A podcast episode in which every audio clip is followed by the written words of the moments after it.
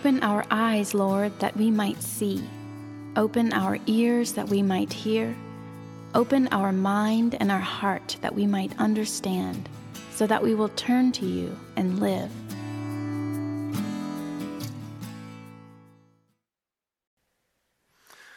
Well, if you've been here uh, the last few weeks, no doubt you'll notice that uh, we, our lectionary readings in our gospel readings, have been in the Gospel of Luke. Uh, and Lori, who uh, read scripture this morning, but who preached last week, her and I had a conversation a couple weeks ago, and then again this morning about how one of the things that happens in the second half of ordinary time is lectionary readings get a lot more difficult. Uh, we've hit a little bit of a turning point in Luke's gospel. In Luke chapter 9, Luke describes Jesus as turning his face toward Jerusalem like flint. There's this pivot in the journey of Jesus toward Jerusalem that will ultimately end in his death and resurrection. And there's also a shift that happens in the tone and the tenor of Jesus' teaching. There is a bit more urgency. He takes on the tone of an Old Testament prophet. And some of the more difficult sayings of Jesus come in the second half of Luke as Jesus, with this sense of urgency, moving toward what has been known as the city of God like this one today that if you want to follow me, you must hate your father, or your mother, your husband, your wife, your family, your child. Which some of us are like, done. and then Jesus goes, and also life itself. Oh, oh, hold on. And what I want to mention off the top is what Jesus is not doing in these words. He's not denying the importance of family. He's not denying the property of living in supportive harmony with them. But when there is an urgent task to be done, as for Jesus and for us now there is, then everything else, including one's own life, must be put at risk for the sake of the kingdom. So Jesus is not saying money is unimportant, family is unimportant. But what Jesus is doing, because he is surrounded by crowds, in this gospel reading, he is not speaking to his disciples. He's speaking to the crowds that are beginning to gather because they're curious. They've come to see the famed prophet from Nazareth. And so Jesus begins to speak to them, and he does what he's actually always done. He's done this with his closest friends, with his disciples, with his family, with the crowds, and with you and with me, which is inviting us and compelling us to make a choice. He won't wrangle, he won't force, but he will push us on making a choice. Will they follow him? Like, actually follow him? To quit wandering around on the periphery, to say yes to the radical availability of God's kingdom. To intentionally rearrange their lives and our lives to follow Jesus, to live as Jesus lives, to little by little begin to think as Jesus thinks, to increasingly become the kind of person that Jesus is. Now, I don't know how your Bible sort of adds the, uh, uh, the subject over the different passages. Even in the one that we use, uh, right above these uh, verses, it says the cost of discipleship. And oftentimes that is how this passage has been described. And I think rightly so, because Jesus, even in calling us to follow him, says, hey, you have to count the cost. To sit down and really think about the cost of what it means to follow me, because it does cost something.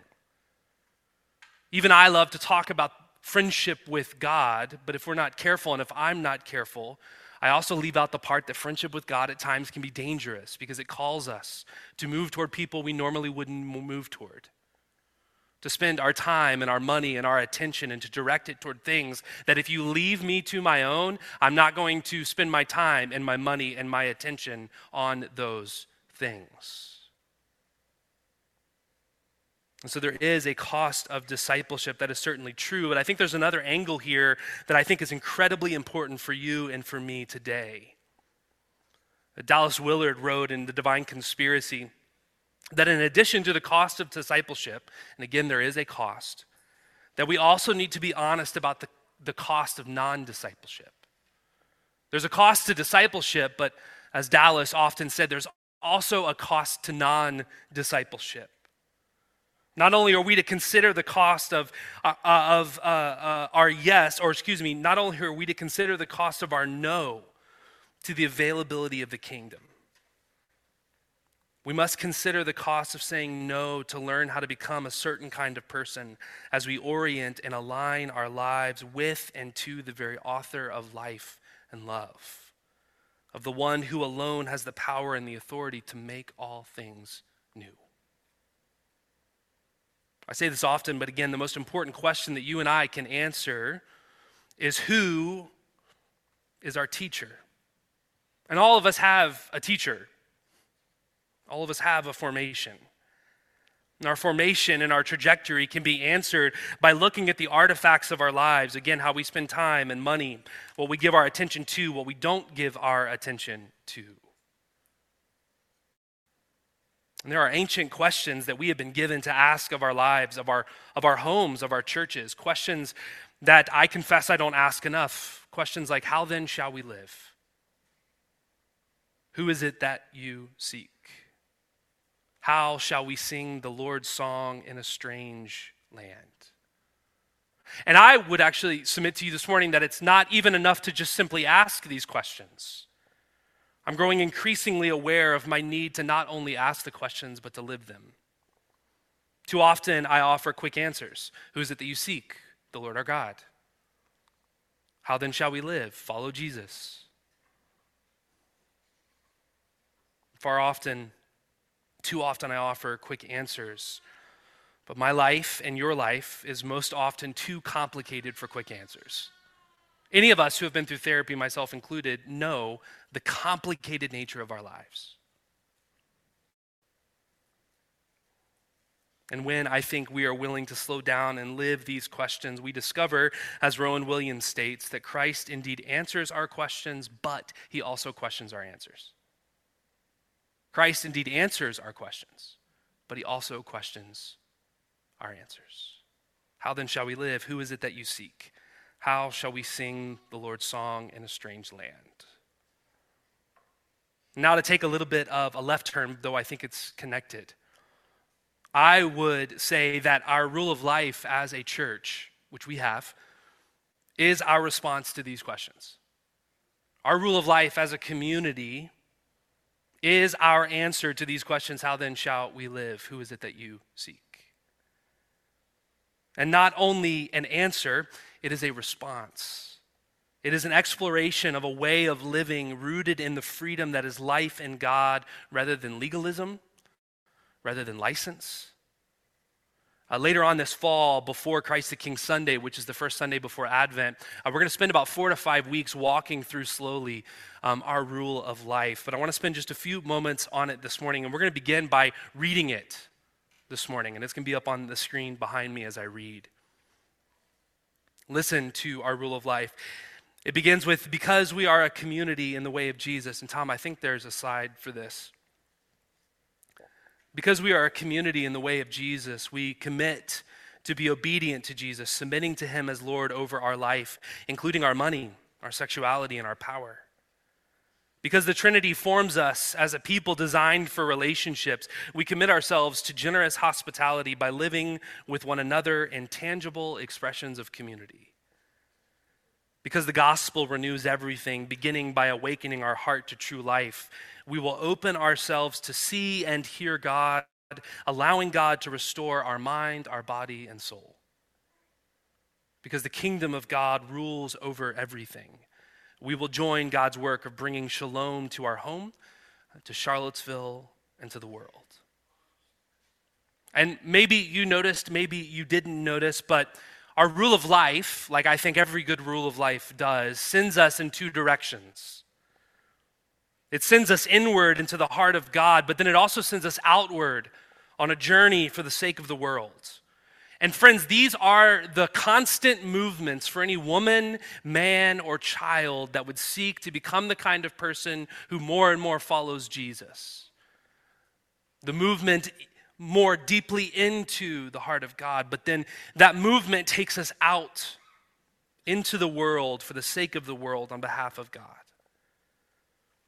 The community in Northumbria, who is the group that um, uh, published the Celtic Book of Daily Prayer that we're going to be using. Uh, they describe, they have a rule of life as well. It's one of the reasons why uh, there's so much resonance with that community there in Ireland. But they have two words for this movement, and it's availability and vulnerability. I think our, that fits our rule well too. And I think there's wisdom in those two words because one is required for the other, is it not? To be truly available requires vulnerability, and to be truly vulnerable requires availability. There's no vulnerability without proximity, without closeness. How then shall we live with vulnerability and availability? And I love that our rule doesn't prescribe. It certainly is descriptive, yes, but isn't prescriptive. It doesn't tell you how you're going to do these things, how we're going to walk this way. Here's how to be vulnerable, here's how to be available. But rather, in effect, by leaving it a little open, what it is saying is bring all your oddities. Bring all of your biases, your prejudices, Bring all your unique life experiences, bring your Myers Briggs, your Enneagram types, bring your political affiliations, your cultural backgrounds. Bring all the knowledge and understanding of life. Bring it all with a posture of availability and vulnerability to God, Father, Son, Holy Spirit. Keep living the questions how then shall we live? Who is God? Who am I? What is real? And I would argue this is at the heart of what true one anothering is. Like, too often, myself included, we let ourselves off on one anothering those who we are comfortable with. In the recent weeks, I've been on a little bit of a Thomas Merton kick, and he wrote this, and I sort of chuckled. He says it isn't just a question of whether you are building a community with people that you naturally like. It is also a question of building community with people that God has brought together. Do you hear the difference there?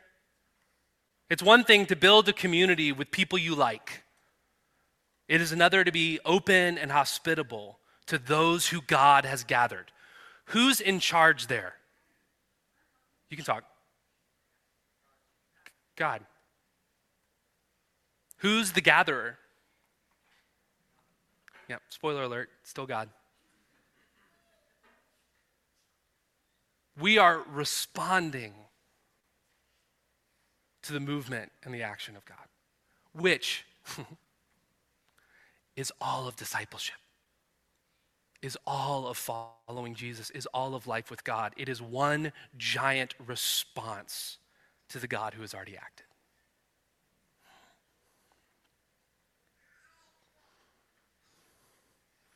And I think this is important because we always return to the reality that God gives different answers to different people in different situations and in different circumstances. Listen, y'all, it would in many ways would be so much easier to say, do this and don't do that. Just black and white, here we go, no gray. And in fact, here's what I'll say. This isn't in the notes. COVID fog, here we go.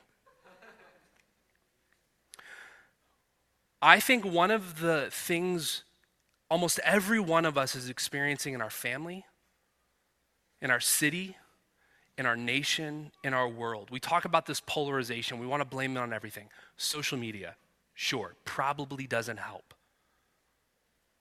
We want to blame it on whatever you want to blame it on. But I think the reality of many of us, I mean, just going through a pandemic together is traumatic. And to experience that, not even, it just brings up all the other trauma we haven't dealt with, haven't been healed from. And almost all of us are exhausted. Almost all of us are weary, regardless of who you voted for or didn't vote for, of whether you thought we should wear masks and not wear masks, of what we should do with the vaccine or not do with the vaccine. Regardless, we're exhausted. And when we get exhausted, there is little room for nuance. There is little room for complexity because we're just so stinking exhausted. How do we even navigate? And so we double down and we retreat. And it is so natural. I'm not here to shame. I still am doing it. The SEC is just a better Better conference, y'all. A little, little humor, bring it up a little bit. Georgia won big last night, so I'm just like now. I was like, do I wear a Georgia shirt? I wear the collar, and I had to wear the collar. When we're exhausted, we have little room for complexity, we have little room for nuance, and so we double down. There are entire theological traditions made off of that movement.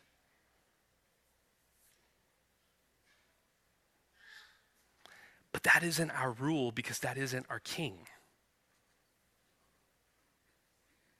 Even the heart of our church and our community of what we're hoping for is to always hold space for the gray, to walk in that third way to not settle for easy answers, but just to acknowledge that we're all exhausted and that way is getting harder. But I think it's getting all the more important. Because I actually think to move toward black and white binaries, there's no availability and there's no vulnerability. Because the availability is only to people who look like you and who you like.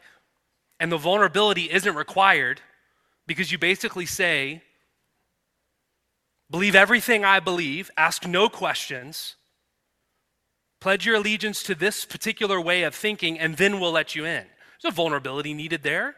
You know you're safe. Availability and vulnerability is the way of the kingdom, the different way.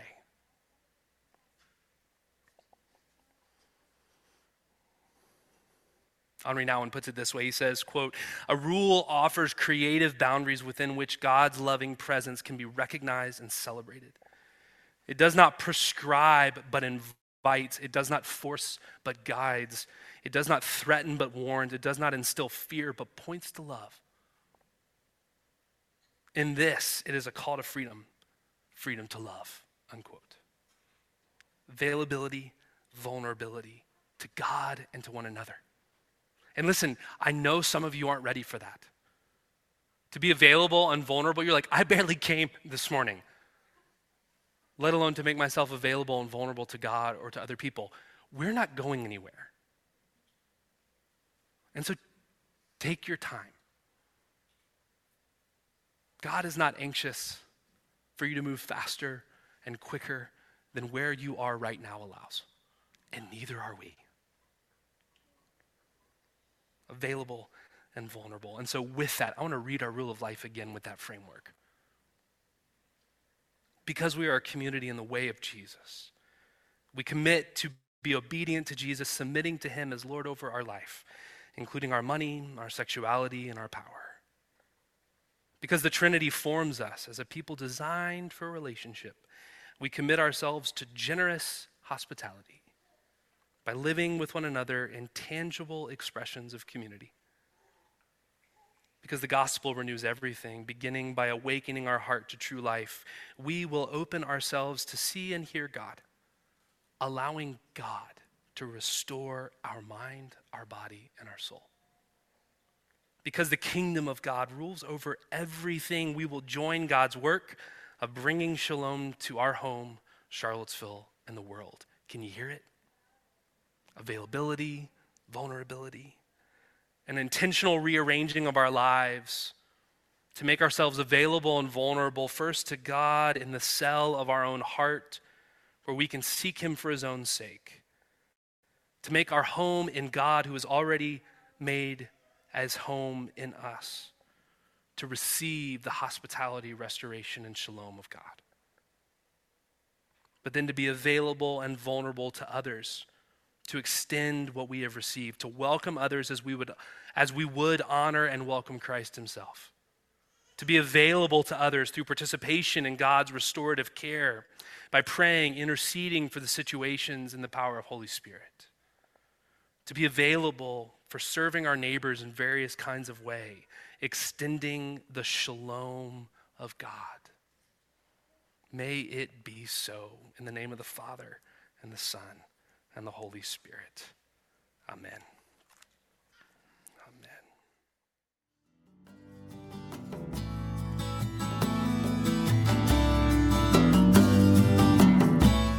The Lord bless you and keep you. The Lord make his face to shine upon you and be gracious to you.